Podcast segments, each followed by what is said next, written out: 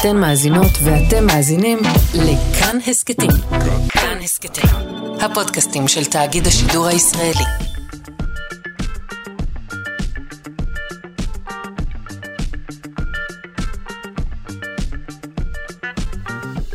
שלושה שיודעים.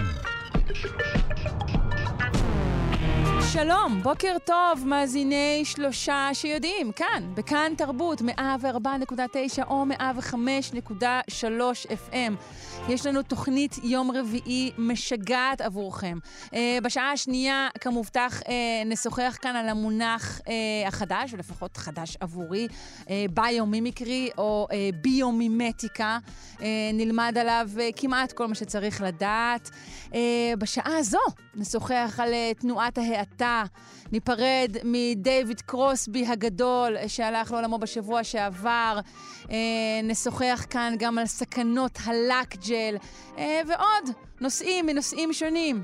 העורכת שלנו היא אלכס לויקר, המפיקה תמר בנימין, על הביצוע הטכני אלון מקלר, אני שרון קנטור, מזכירה לכם את השידור החוזר בשעה שמונה בערב, וגם את ההסכת המסודר שלנו, שנמצא ביישומון של כאן, או בכל יישומון אחר שאתם מכירים ואוהבים. זהו, בואו נתחיל.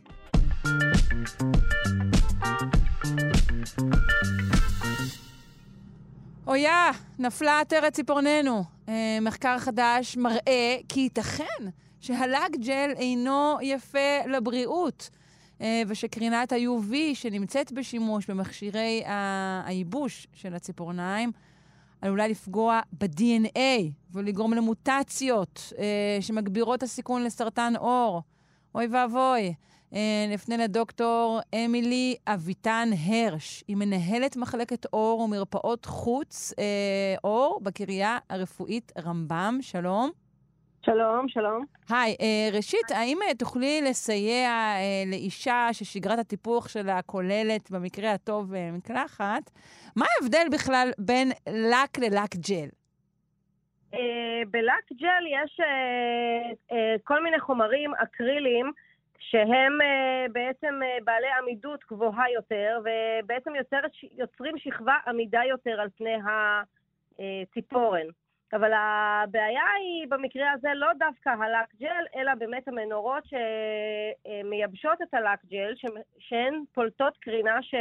נקראת קרינת UV. אז רגע, המנורות האלו נכנסו לשימוש, שוב, בגלל שהחומר הוא אולי עבה יותר, אז צריך היה להפעיל טכניקות ייבוש רדיקליות יותר, מאשר אה, נגיד נשיפה קצובה על הציפורניים, או דברים שהיו נוקטים בהם בעבר? זה לא רק עניין של, אה, זה לא רק עניין של עובי, אה, אלא גם עניין של בעצם הפלמור של האקרילים. או, רציתי לקבל ממך את המילה פלמור, והנה היא הגיעה, תודה רבה. אז, אז צריך להשתמש אה, שוב במכונה הזו לייבוש. ומה כרגע גילו שהיא עושה? המנורות האלה שפולטות קרינת UV, ידוע שהן גורמות, שקרינת UV גורמת לשינויים אה, ב-DNA וגורמת למוטציות ב-DNA. רגע, זה כמו מכונת שיזוף נגיד לצורך העניין? זה כמו מכונת שיזוף, בדיוק, בדיוק. זה כמו מכונת שיזוף. האור שנפלט ממנה הוא אור בספקטרום של אה, UVA, אה, באורכי גל בין 320 ל-400 ננומטר. וזה מה שמשמש במקרה הזה למעשה לצורך הייבוש של הלק ג'ל. מה ששונה ב, במחקר הזה זה בעצם שהם לקחו אה, שורת תאים אה, של שהם תאי עור ובתנאי מעבדה, אה, ולקחו כל מיני סוגים של תאי עור, גם תאי עור היותר שטחיים אה, וגם תאי עור שהם בחלק היותר טיפה עמוק של העור, וחשפו אותם אה, אה, למנורות האלה, וראו, הוכיחו שבאמת אה, נוצרים ב, ב, כתוצאה מהחשיפה אותם שינויים שבדרך כלל קורים כתוצאה מחשיפה, לדוגמה, לשמש, או אם, אם נחשפים למנורות שיזוף. אז אה, בעצם החידוש במרכאות זה רק העניין הזה שהוכיחו שהמנורה הזאת, שידעו שהיא דומה למנורות אחרות, גורמת לשינויים שדומים למכונות אחרות. זה סוג של בעצם מין הוכחה, נקרא לזה, אה, מעבדתית. אוקיי. Okay. אה, אבל לא באמת חידוש שהוא מהותי. ש... אוקיי, המנורות האלו שהן באמת הקרינה היא אפילו חזקה מהשמש, קרינת השמש. אז בעצם, הרי האופן שבו אנחנו מתמודדים עם הקרינה של השמש היא אה, מריחה של קרם הגנה. נכון. זה גם מה שמומלץ כאן? אה, בהחלט. קודם כל, לא, לא בהכרח שהקרינה כאן היא יותר חזקה מקרינת השמש. אני לא יודעת אם נעשו אה, מדידות מדויקות על עוצמת הקרינה וגם עוצמת הקרינה היא משהו שהוא מאוד מאוד משתנה, אם זה בהתאם לדוגמה לגובה, למזג האוויר, לעונת השנה, לקרבה לקו המשווה, זאת אומרת, אני לא יודעת אם זה נכון להגיד כאן שהקרינה כאן היא יותר חזקה מקרינת השמש, אבל סוג הקרינה הוא דומה לסוג הקרינה שנחשפים בו אה, לשמש, ויש איזשהו אה, אפקט מצטבר בסופו של דבר, ולכן אה, יש משמעות לחשיפה. החשיפה היא, קודם כל יש קרבה למנורות, שזה בעצם אומר שה... אז, אז מי שמסתכן, אם זה אפקט מצטבר והחשיפה היא מקרבה למנורות, אז מי שהכי מסתכנת זו זו שעובדת, המניקוריסטית, יותר מאשר זאת שבאה פעם בכמה זמן לעשות לקג'ל. לא, כי המניקוריסטית היא לא מכניסה את ה... היא לא מכניסה את הידיים לתוך המנורה. כלומר, זה לא קרבה, אלא רק כשהיד שלי היא באמת בתוך המנורה. מה? אז זה לא קרבה למנורה, אלא רק כשהיד שלי באמת בפנים. קרבה למנורה, הכוונה כשהיד בפנים, המרחק מהמנורה. זאת אומרת, mm. אה, אם היה מכשיר, לדוגמה, שהיה, שהוא היה גבוה, או והמנורה למעלה והמרחק מהמנורה הוא 20 סנטימטר, לעומת מרחק מכשיר אה, שהמרחק מהמנורה הוא 30 או 40 סנטימטר, אז הקרינה היא יורדת ככל שהמנורה אה, רחוקה יותר. אז לזה הכוונה קרבה. לא קרבה אם אתה עומד ליד המכשיר, אלא קרבה של ה... אה, של האור למנורות עצמן. אוקיי, אז אמרנו קרם הגנה. האם קרם הגנה עובד אה, ככה באוטומט? מערכת נסעת? או שיש איזשהו פרק זמן שצריך לעבור? אוקיי, אז קודם כל לגבי קרם הגנה יש, יש לי כמה דגשים בהחלט. אז הדגש הראשון הוא אה, פרק הזמן שצריך באמת לתת לקרם הגנה לעבוד, שזה כ-20 דקות. כלומר, צריך למרוח בחדר ההמתנה, אה, ולתת, על מנת שהקרמי ההגנה ישפיעו. הדגש השני הוא מקדם הקרינה. אז בדרך כלל אה, מה שאנחנו רואים על ה... כשאנחנו הולכים לקנות קרם הגנה, יש עליו מספרים, נכון? המספר הזה נקרא SPF, אה, יכול להיות 30, 50 וכולי. אז חשוב להשתמש בקרם שיש לו מקדם הגנה גבוה, מעל 50, אבל חשוב לזכור שבעצם המספר הזה הוא משמעותי לקרינה שהיא נקראת קרינת UVB. וכאן אנחנו צריכים קרם הגנה שמגן מפני אה, UVA. איך אנחנו נדע את זה? צריך לבדוק באופן ספציפי על קרם ההגנה, שרשום שהוא מג... קרם הגנה מטווח רחב ומגן מפני קרינת UVA. אחרת, המספר לבד אה, של קרם ההגנה זה לא מספיק בשביל לדעת אם הקרם הגנה מגן עלינו מנזקי קרינת ה-UV, הן בשמש והן תחת המנורות של הלק ג'ל. כן, אה, טוב, אה, טכנולוגיה נוספת היא פשוט להימנע מלשים לקג'ל, נכון? בהחלט, זה מה שאני עושה. אוקיי, אה, בסדר, נאחל כמובן אה, בריאות אה, לכל המשתמשות, ונודה לך, דוקטור בהחלט. אמילי אביטן הרש, מנהלת מחלקת אור ומרפאות חוץ אור בקריה הרפואית רמב"ם. תודה רבה. תודה רבה, בהצלחה. ביי.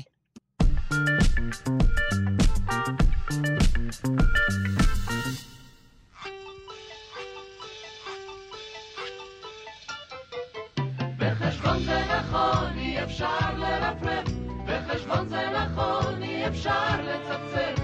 בחשבון זה נכון, אי אפשר לזייף, אך מי אמר שבחשבון אי אפשר לקייף? אנחנו עם uh, שאלה שכל תלמיד מתמטיקה uh, שואל את עצמו. בשביל מה צריך סינוסים? Uh, יענה עליה לא אחר מאשר מיכאל גורודיני, מכון דוידסון, הזרוע החינוכית של מכון ויצמן למדע. היי. שלום. מה שלומך? בסדר גמור. האם uh, תוכל לענות על uh, שאלה מטרידה זו? כן, כן. Uh, אז uh, uh, שאלה שעולה הרבה מאוד פעמים בשיעורי מתמטיקה, בהיתקלויות במתמטיקה, היא בשביל מה צריך את זה? והרבה מאוד פעמים אחד הקורבנות הראשונים לתהייה הזאת זאת הטריגונומטריה. הסינוסים והקוסינוסים נופלים הרבה מאוד פעמים תחת המטר שאלות הבשביל מה צריך את כל זה, ולמה זה, ומה זה ההמצאות האלה. אמ, אז, אז בואי נדבר רגע על, ה- על, ה- על הסינוס הזה, שהרבה מאיתנו זוכרים אותו משיעורי המתמטיקה. כן, כן. אתה רוצה רגע להזכיר את, ה... את העניין כן, עצמו? אז, אז, אז, אז, אז נזכר רגע איך, איך נתקלים בו הרבה פעמים. אה, נתקלים בו בהקשר של משולשים, בעיקר משולשים ישרי זווית, וזה, הסינוס הוא תמיד אה, משהו חלקי משהו. הניצב, היחס בין אחד מהניצבים, לבין היתר. הזווית, לבין, ה, לבין היתר. זה נשמע, מה זה מאולץ? זאת אומרת, מה מעניין את הסבתא של מישהו, מה היחס בין דווקא הניצב שמול ליתר במשולש ישר זווית, זה נשמע כמו איזה מקרה כל כך כל כך כל כך ספציפי. אה, ונידח. רגע, אתה לא מדבר על מה זה מעניין אותי הכללי לגבי כל מה שקשור למתמטיקה, אלא משהו פה ספציפי, אתה אומר לא מעניין במיוחד? כשחושבים על סינוסים ככה, בתור היחס במשולש ישר זווית, בין הניצב שמול הזווית לבין היתר... מקרה פרטני מדי, אתה אומר. זהו, זה okay. מרגיש אוקיי. כמו איזה סעיף 7ד אה, בנספח 5ג של... של איזשהו חוזה, חוזה, חוזה עלום שם. Mm, למה ולמה, okay. אוקיי. ולמה מתעסקים בזה? מה, מה זה מעניין, היחס הספציפי הזה, כן. בסוג המשולשים המסוים הזה? וזה נכון שזאת אה, אחת מהדרכים הפשוטות ביותר לגשת לתופעה המתמטית הזאת שנקראת הסינוס ו- ולעשות בה חישובים ולנגוס בה ולראות איך היא, איך היא עובדת. אבל הסינוס עצמו אה, קשור לתופעה הרבה יותר רחבה, ובעצם כל פעם שאנחנו מדברים על מחזוריות, או כמעט כל פעם שאנחנו מדברים על תופעות מחזוריות, בין אם זה במתמטיקה, בין אם זה בפיזיקה, או בין אם זה לא משנה איפה, הדרך המתמטית לתאר מחזוריות תעבור דרך סינוסים וקוסינוסים. איך? כל... איך זה יכול, איך, איך, איך, איך זה יכול להיות קשור, הזווית הזאת והנוסחה שלה יפה. ל- ל- עכשיו, למשהו שמתאר גל? אז ננסה עכשיו לעשות את, ה, את המסלול של להבין מה הקשר בין היחס, בין הזווית, לבין הדבר הדקדקני הזה, לבין מחזוריות. אז הצעד הראשון הוא להבין שהאובייקט המתמטי שיודע לתאר הכי טוב מחזוריות, זה מעגל. זה, זה דווקא נשמע הגיוני, נכון? כן, כן, מעגל, מתאר מחזוריות, כן, בהחלט. יפה. עכשיו, במקום לחשוב על המעגל, אה, נעשה מה שעושים הרבה פעמים במתמטיקה, שהוא המעבר מסטטי לדינמי. במקום לחשוב על מעגל בתור, פשוט המעגל שנמצא לנו מול העיניים, לחשוב עליו בתור תנועה, בתור נקודה שנעה לאורך ההיקף של המעגל הזה. זה גם הגיוני, אם אני רוצה תופעה מחזורית, אז המעגל עצמו הוא לא באמת מחזורי, הוא סתם שם, הוא כביכול נקוד... מעגל לא. אבל כאילו נקודה מדומיינת שנעה עליו, היא זאת כן, שבעצם עושה את המחזור. היא עושה תנועה, תנועה מחזורית. אז זה צעד הגיוני, נכון? אוקיי. עכשיו אני מנסה להבין איך אני יכול לתאר איפה נמצאת הנקודה הזאת. אז נעשה את זה כמו שעושים עם מפות. אני אעמוד לי ב... יש כמו בשיר, אני עומד לי במעגל, אה, אני עומדת במעגל ומביטה סביבי. אז, אני, אז אנחנו נעמוד במרכז המעגל ונביט לנו בנקודה שמסתובבת לה סביבנו. והדרך הכי נוחה אה, לתאר איפה הנקודה הזאת נמצאת, זה נגיד עם קווי אורך וקווי רוחב, נכון? לעשות מין מפה כזאת, גריד. נכון, גריד. ו- ו- אה, ולתאר איפה הנקודה הזאת נמצאת, מה הקו אורך שלה ומה הקו רוחב שלה. עכשיו, כשאני עומד במרכז המעגל, ואני מדמיין, אני עושה רגע פריז. הנקודה זזה, זזה, זזה, זזה לאורך היקף המעגל, אני עושה פריז. אוקיי. Okay. קו האורך וקו הרוחב שמובילים אותי אל הנקודה הזאת, יוצרים משולש ישר זווית. נכון. הופ, הנה הוא צץ לו. וזאת הסיבה עכשיו, כש, כשלומדים את זה, ה, ה, הייצוג המתמטי שנותן לנו גישה ישירה למעגליות, למחזוריות, הוא אפס uh, מסובך. אז כשמתחילים ללמוד סינוסים וקוסינוסים, הרבה יותר קל פשוט לעשות את החישובים, לפתור את התרגילים שמתעסקים במשולש. אבל הסיבה שיש שם משולש, היא שהמשולש הזה נותן לנו גישה, זה מין אה, פיגום אה, אה, אה, מדרגות, קביים, שנותנים לנו גישה, גלגלי עזר אולי תהיה, mm-hmm. יהיה מונח טוב, שנותן, שנותנים לנו גישה ל, ל, למחזוריות, ל, לנקודה הזאת שנעה בצורה מחזורית אינסופית על היקפו של מעגל. זאת הסיבה שאנחנו... כי אנחנו יכולים לחשב את, ה, את המיקום שלה שוב ושוב ושוב, וכך ל... בדיוק. הבנתי. ואז המשולש הזה, שנראה כמו טרחנות דקדקנית מאין כמותה, בעצם נותן לנו את הגישה אל הנשגב. אני לעולם לא אטנף יותר על סינוסים, עד סוף חיי. מיכאל גורודין, ממכון דוידסון, הזרוע החינוכית של מכון ויצמן למדע, תודה רבה לך. הארת, הארת זווית בעולמנו. יום מלא מעגליות ומחזוריות לכולנו. ביי.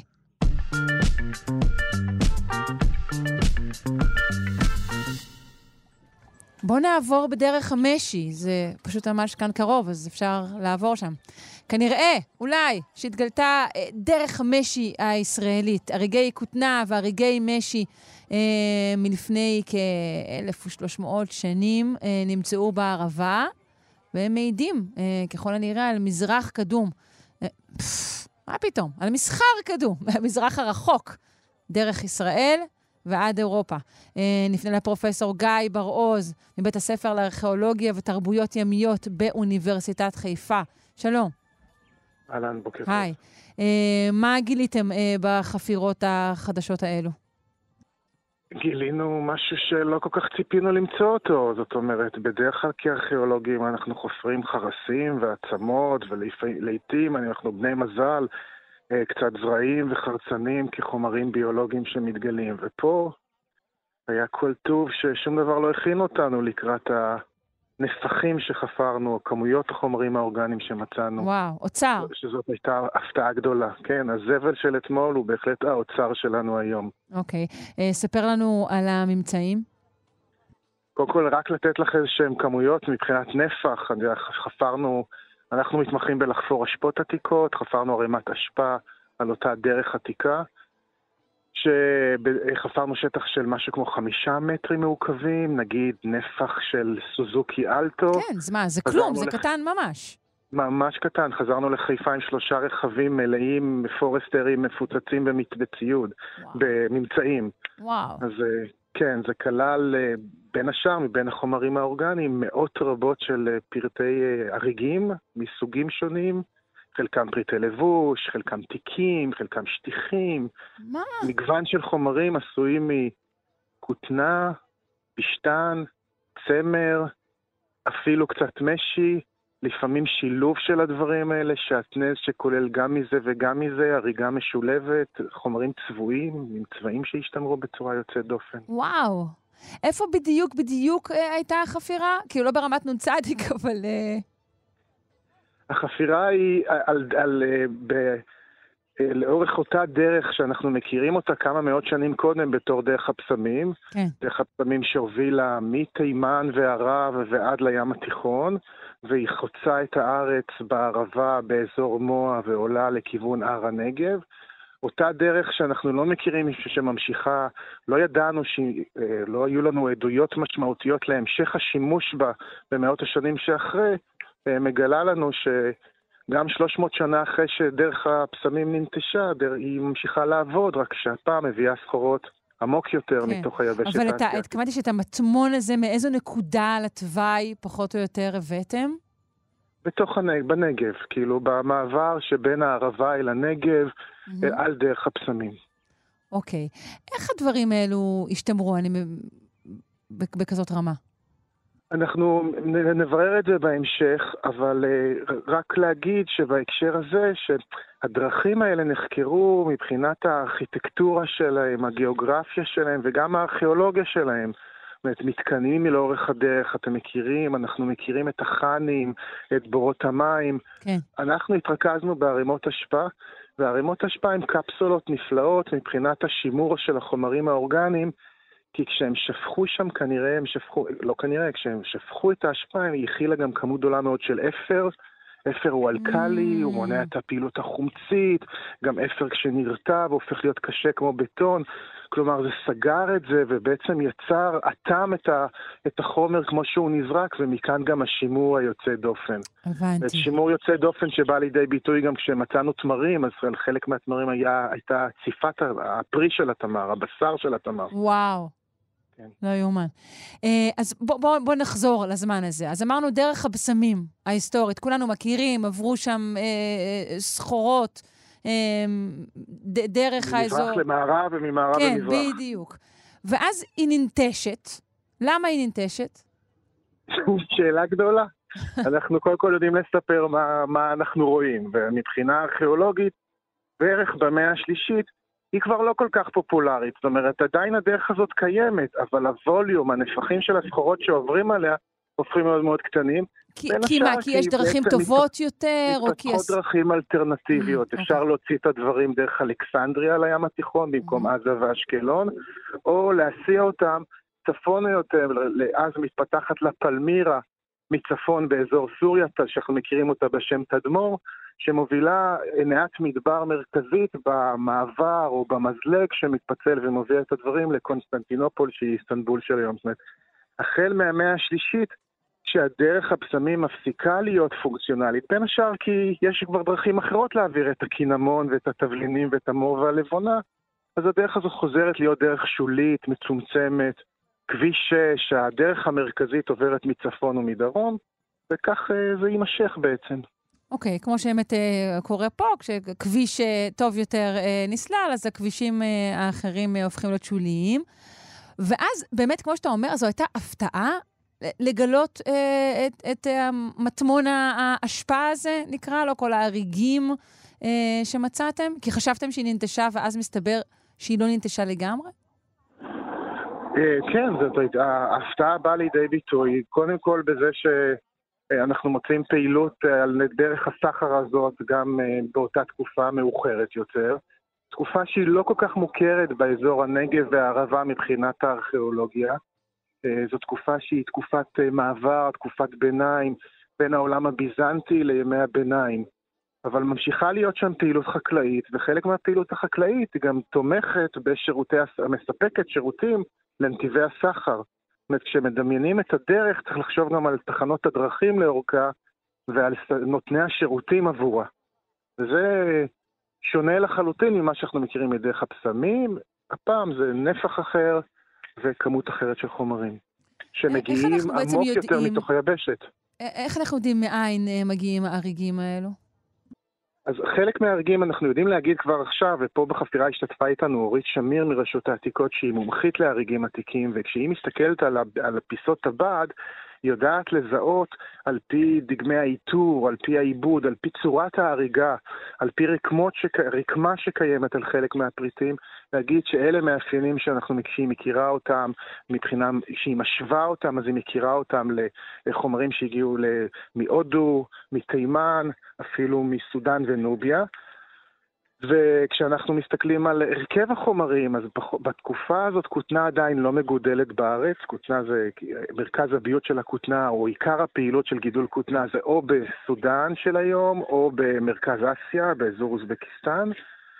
אז בעתיד נוכל לעשות עוד כל מיני אנליזות כימיות, או אה, לבחון את החומרים כדי לזהות בדיוק את הגיאוגרפיה שבה גדלה הכותנה, איפה היא גדלה.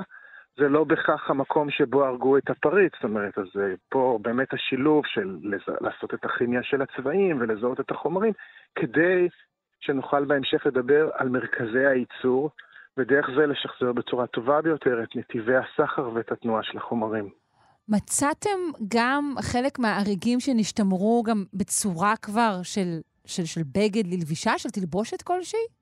יש אה, חלק מההריגים שהם, הם, שהם ללא ספק פריטי לבוש, זה כולל אה, גרביים, שזה היה נורא משעשע למצוא גרב של ילד. אוי, זה כל כך נחמד. אז אה, גרביים שהרוגים מצמר, חלקי בגד, שוליים של גלביה, של שמלה, שעשויים מכותנה, לא מעט בגדים שגם עברו שיפוץ תוך כדי, שאנחנו רואים את הטלאים עליהם, את דגמי התיקונים. וגם אה, חלקי חולצות שעדיין לא גזורות כאלה, זה לא כמו בקטלוג של זרה או H&M, זה בכל זאת פיסות קטנות. כן. אבל אנחנו מאמינים שנוכל להרכיב מזה פריטי לבוש שלמים. אנחנו מאוד מנסים לעניין גם אנשים נוספים שמתעסקים באופנה ובעיצוב טקסטיל, שיהיו שותפים לפרויקט הזה. אוקיי, okay, זאת אומרת, כרגע, עכשיו, אה, אה, כל הממצאים המדהימים האלו אה, עברו לשלב המחקר, התיארוך, הפענוח. נכון, זה בעיקר התיאור שלהם, זאת אומרת, השלב הבא זה לנקות את הפריטים, ואז לאפיין אותם ולקטלג אותם לפי צורות, לפי טיפוסים, וכן, ובהמשך, אה, אינשאללה גם תהיה תצוגת אופנה סטייל, עומר סטייל. וואו, מהמם. תודה רבה לך, פרופ' גיא בר-עוז, מבית הספר לארכיאולוגיה ותרבויות ימיות באוניברסיטת חיפה. תודה, ביי ביי. פינת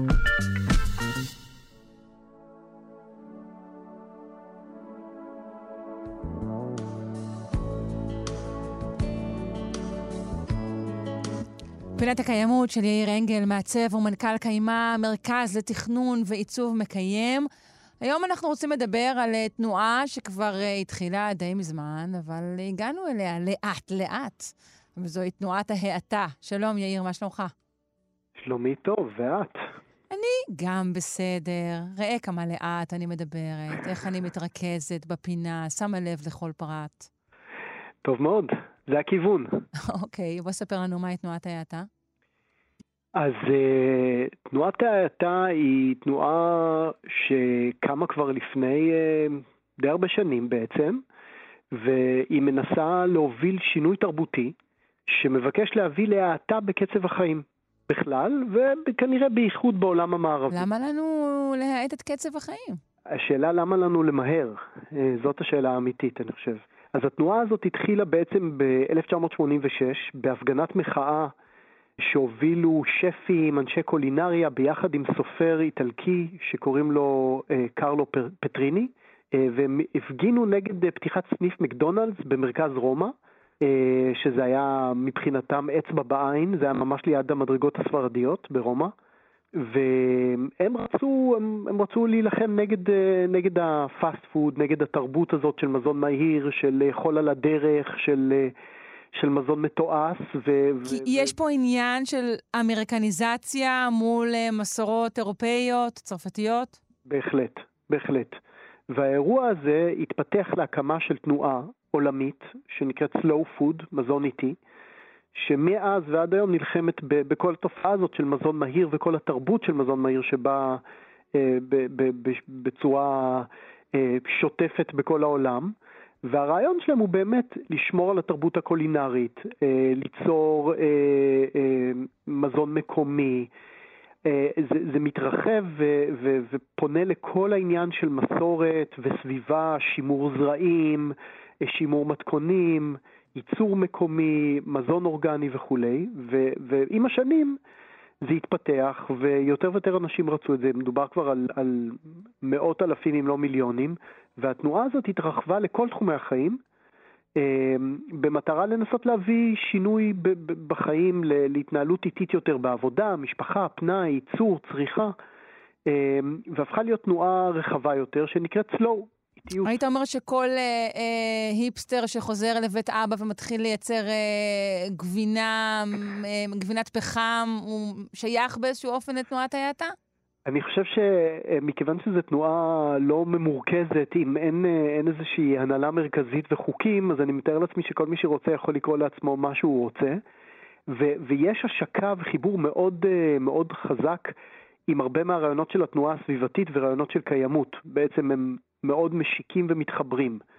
אמ, אה, אה, דיברתי עם אה, עמית נויפלד, מי שהקים את, את אתר תנועת ההאטה בישראל כבר...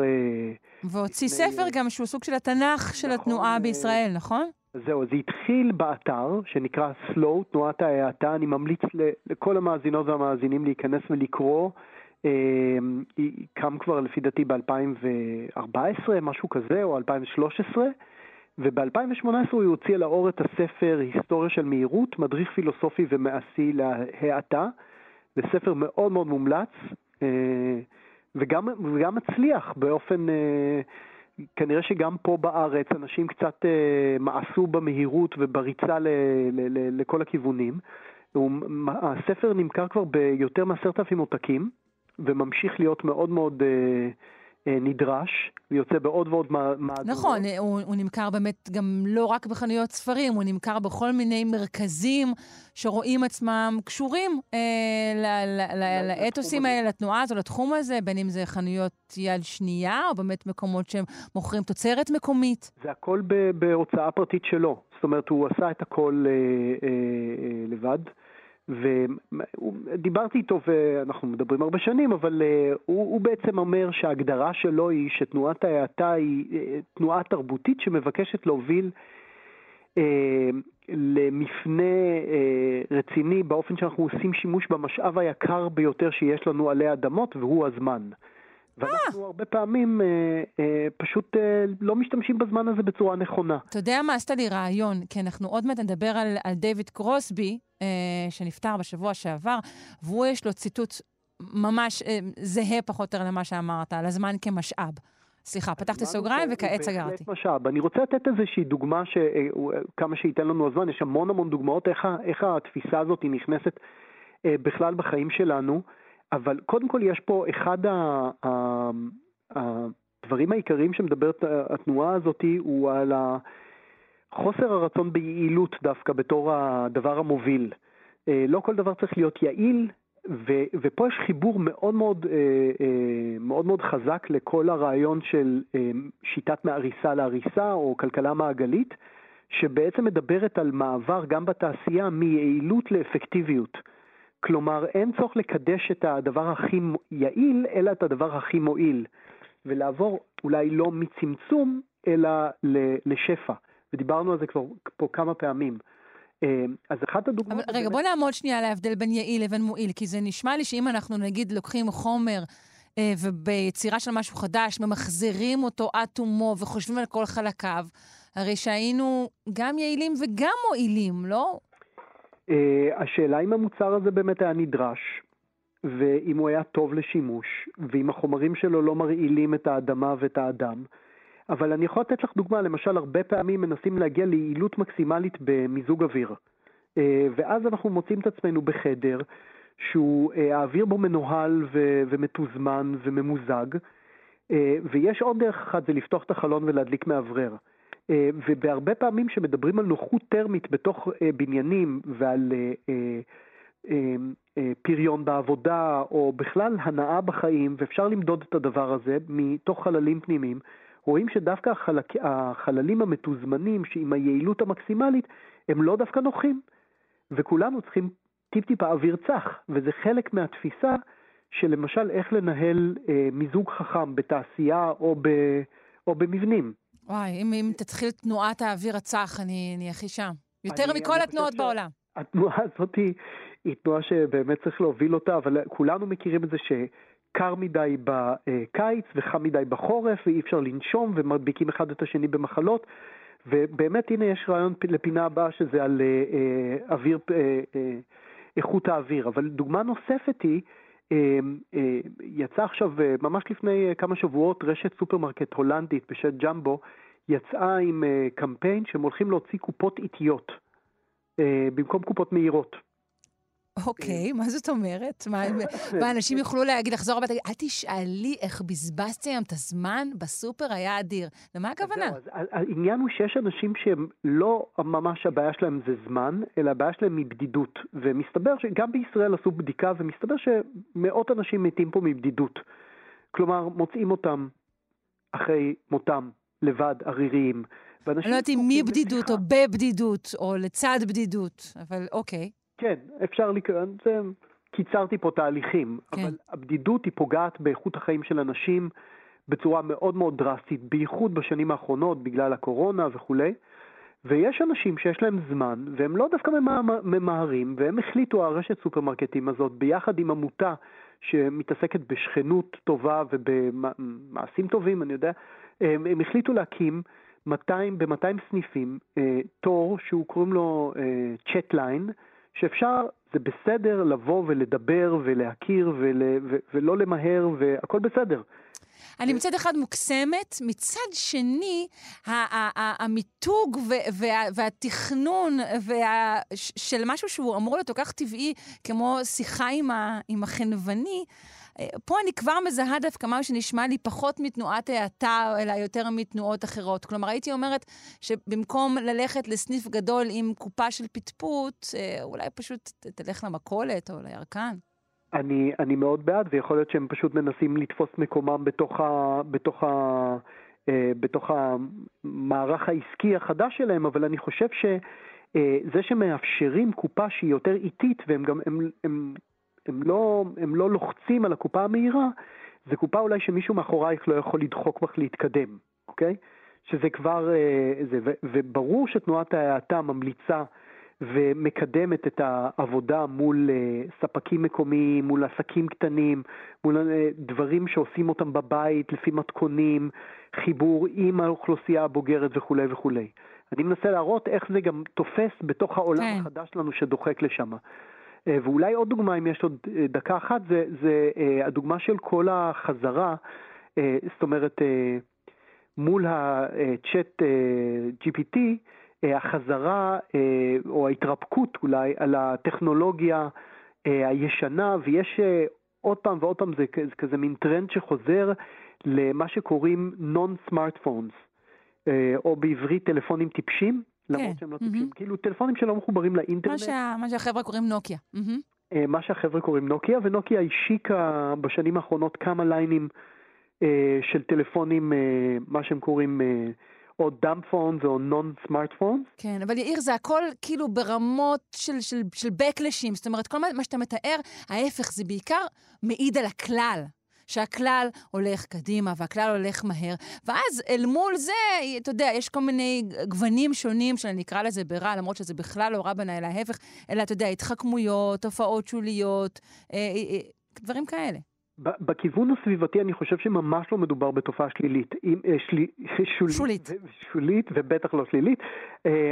כל הרעיון של מעבר לשירות ממוצר שזה כל, זה אחד הבסיסים של הכלכלה המעגלית, אה, אז נכון, זה בעצם בא להאט את הצריכה, שזה הדבר שאנחנו חייבים לעשות אותו, ואנחנו כנראה מתחילים, מתחילים להבין את הדבר הזה במקומות מסוימים, אבל פה, אין פה, אין פה קריאה לחזור לגור במערות ו, אה, וכולי. יש פה, הקריאה היא לא אנטי-טכנולוגית מוחלטת, אלא קריאה לטכנולוגיה שפויה ושימוש שפוי בטכנולוגיה, ולא לקנות דברים שאנחנו לא צריכים. אז אה, יאיר אנגל, אה, אני מודה לך מאוד על עוד פינה מעניינת, מעצב ומנכ"ל קיימה, המרכז לתכנון ועיצוב מקיים. תודה. תודה רבה. ביי.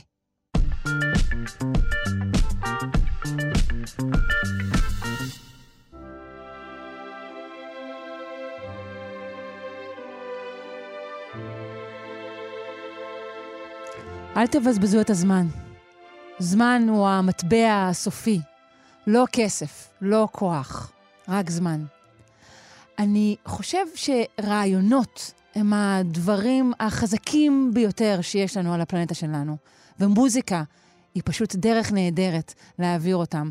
אה, שני הציטוטים האלה הם רק אה, שניים ממשנתו הנהדרת, המעורפלת, הסבוכה, המצחיקה, הצבעונית של אה, דיוויד קרוסבי, שמת בשבוע שעבר, ופינת השירה של רונה ישראל קולט, ווקולוגית ומורה לפיתוח קול, במכללת לוינסקי לחינוך מוזיקלי, תוקדש לו היום.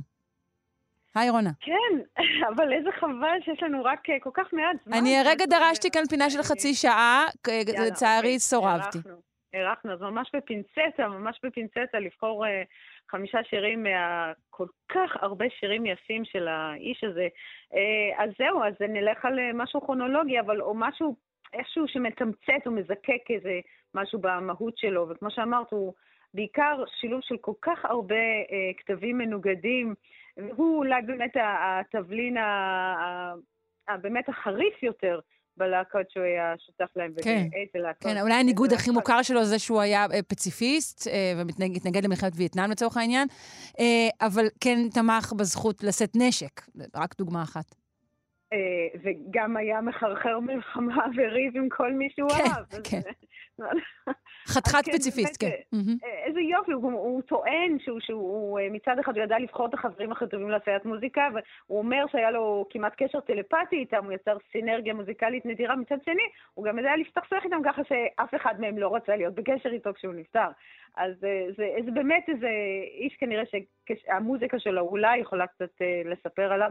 אני רואה, ראיתי את הרעיונות ואני לא הצלחתי להבין, מצד אחד הוא באמת נראה כמו איזה סבא טוב ומלאכי, ומצד שני הוא אומר את הדברים הכי uh, בוטים שיש. כן. אז, uh, אז הוא איש באמת uh, מורכב מאוד, uh, אבל הוא באמת, התכונה הזו כנראה ידעה להתניע את המוזיקה ובאמת לדחוק את האופק ואת הגבולות.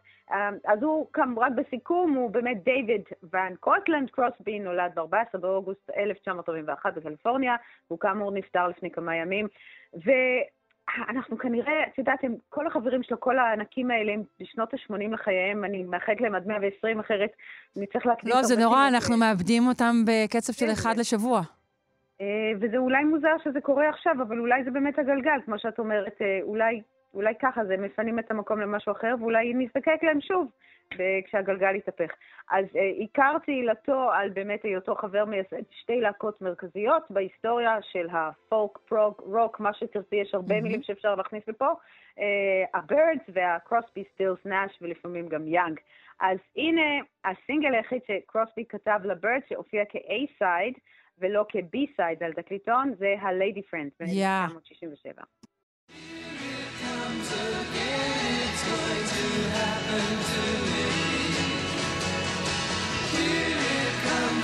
should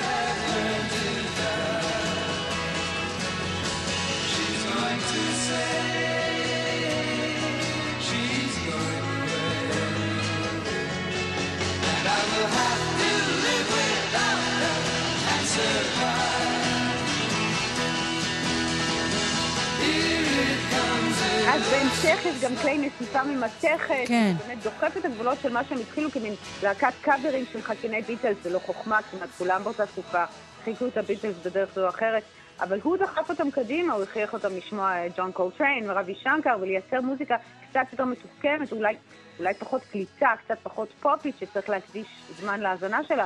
אבל שאר חברי הלהקה הם רצו כיוון אחר, וגם אולי גם uh, חבר קצת יותר קולגיאלי, כי אחרי השיר הזה הם העיפו אותו מהלהקה, והשיר הזה לא הופיע באלבום. כן, אבל, אבל יש, לא יש בגלל... כאלו שנשבעים שהתקופה של, ה, של, ה, של הבירדס... אה, הזאת עם קרוסבי היא התקופה הטובה שלהם. יש כאלו. כמו שאומרים שג'נסיס הם פיטר גבריאל, אבל אה, אנחנו, יש, יש כאלה שיגידו לאיזה כיוון שאת רוצה, אבל אין ספק שהוא ניסה לדחוף אותם לכיוון קצת יותר... אה, לא יודעת מה, מתוחכם יותר, אבל הוא, אה, הוא פשוט, הם העיפו אותו גם בגלל שהוא באמת כנראה לא היה אה, טולרנטי מספיק, הוא מחק את הקולות של רוג'ר מקגווין וקריס הילמן והקליט את הקולות רגע של עצמו, אבל הוא פשוט טען שהילמן פשוט קינא בו כי הוא רצה להיות זמר כמוהו, והוא באמת היה זמר נהדר, עם קול פנטסטי, עם מנעד ויכולות מאוד מרשימות וגמישות, ותלוי את מי את שואלת, אבל כנראה שהוא באמת היה הקול ה...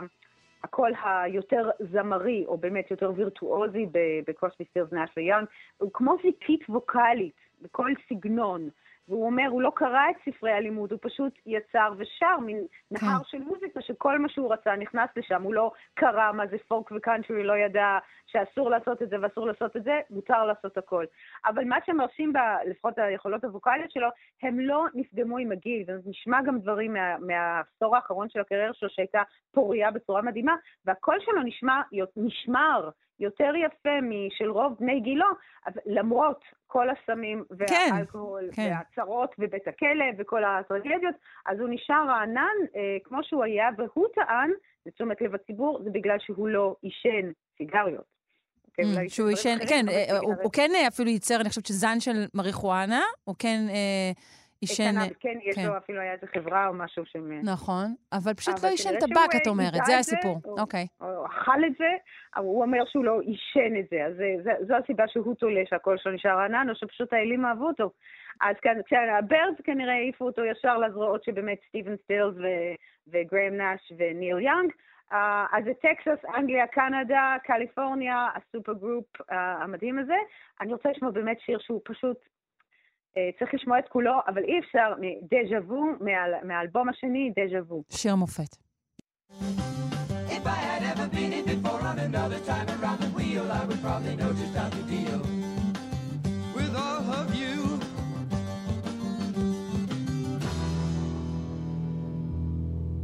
And I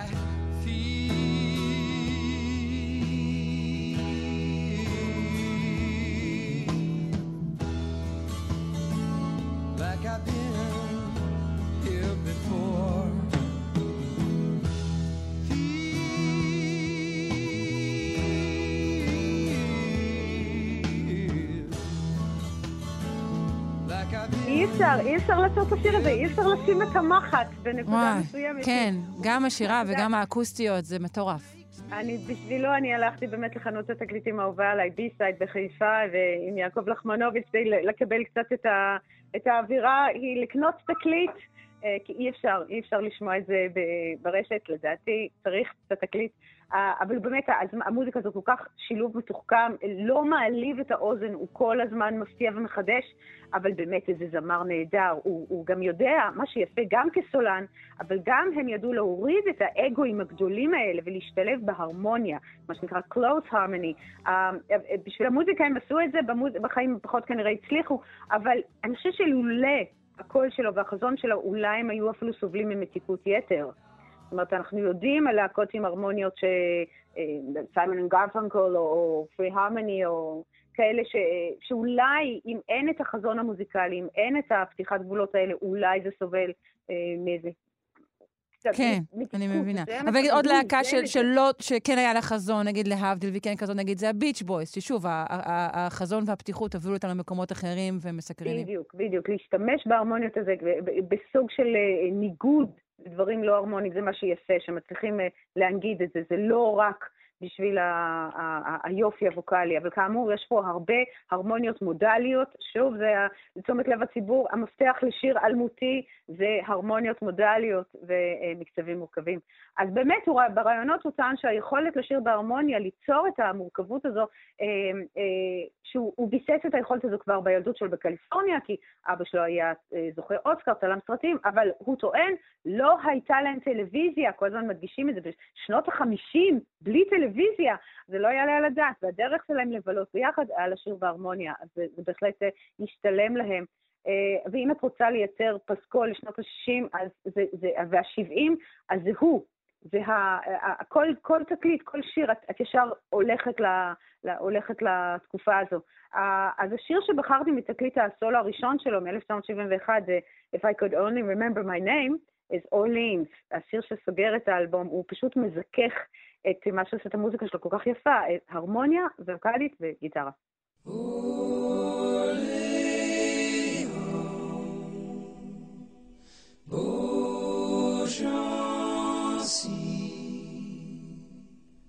טוב,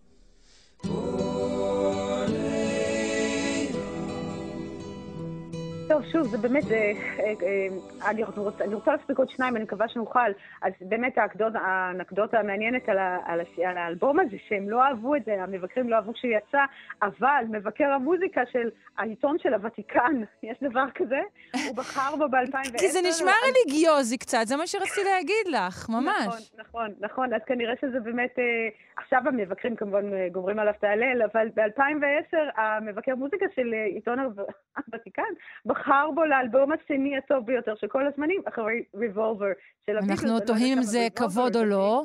כן. אה, וגם, שוב, אני- חושבת שבאמת שמענו מקודם את קרוסבי סטילס, נש ויאנג בתוך הדז'ה וו, ועכשיו בקריירת סולו, ואני בטוחה שהמאזינים מהדהדת אצלם, אה, כמו השאלה על הביטלס, האם הפסגה הייתה בייחוד הזה, אה, או שטוב שגם הפיצול, ושכל אחד נתן גם את שלו באופן בלעדי.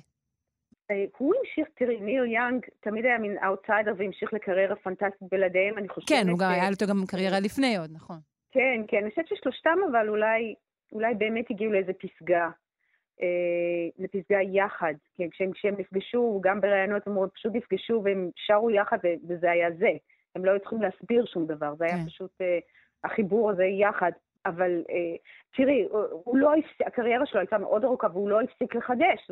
שהוא אה, שיתופי פעולה עם, עם ג'רי גרסיה, גרייטפול דד, ג'וני מיטשל שהוא עצמו גיל, אה, גילה, פיל קולינס או, או, או סנארקי פאפי, שבהם באמת בחרתי בסוף, אבל יש גם, כל השילובים האלה, זה מאוד מודולרי. זו גם הטענה שהוא טען שהם קראו לזה קרוסבי סטילס נאש ויאנג, כדי שזה יהיה מודולרי. הם לא קראו לעצמם mm, לזה okay. ביוטיפול 3. ושהם okay. יוכלו כל הזמן להתפרק ולהתאחד וללכת כל אחד לכיוון שיותר מתאים לו. זו הייתה בחירה מודעת להיות אה, מודולריים. אז אני חושבת שהמודולריות הזו אולי באמת ה, הסוד של ה... שהם, שהם קלאסיים ויהיו קלאסיים. אבל אין ספק שמה שהם יצרו יחדיו, אני חושבת שזה... בגלל זה הם נכנסו להיכל התהילה.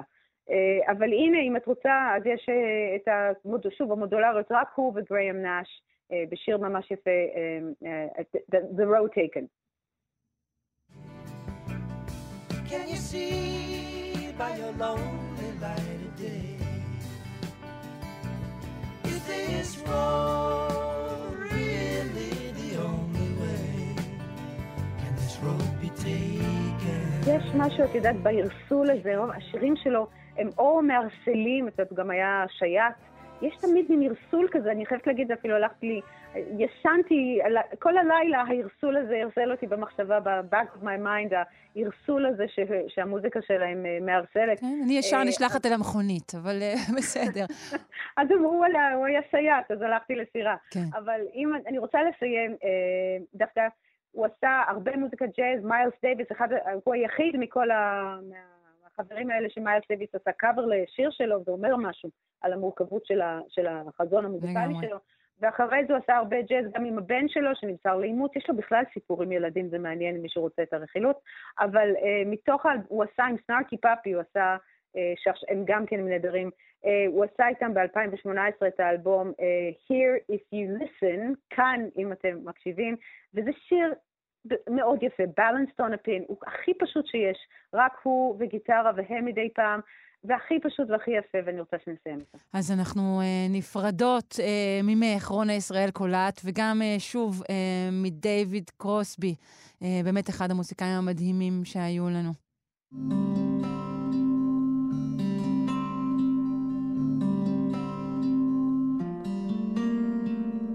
What is that book you have?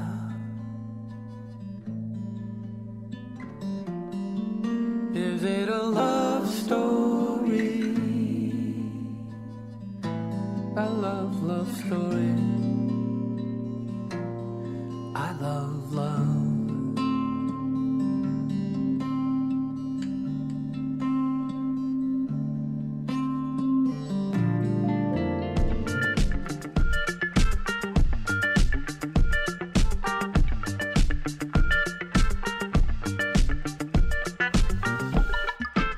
תמה שעתנו הראשונה והיפהפייה, אך אה, השעה השנייה לא תיפול ממנה, אה, שכן אה, באולפן מתארחת הבוקר הדוקטור מיכל טופז, היא מובילת חינוך לקיימות במכון דוידסון, והיא תספר לנו על המונח המעניין הבא, ביומימיקרי או ביומימטיקה.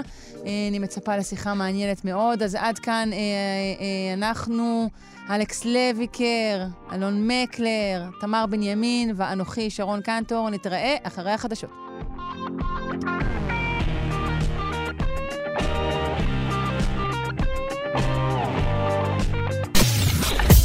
אתן מאזינות ואתם מאזינים לכאן הסכתים. כאן הסכתים, הפודקאסטים של תאגיד השידור הישראלי.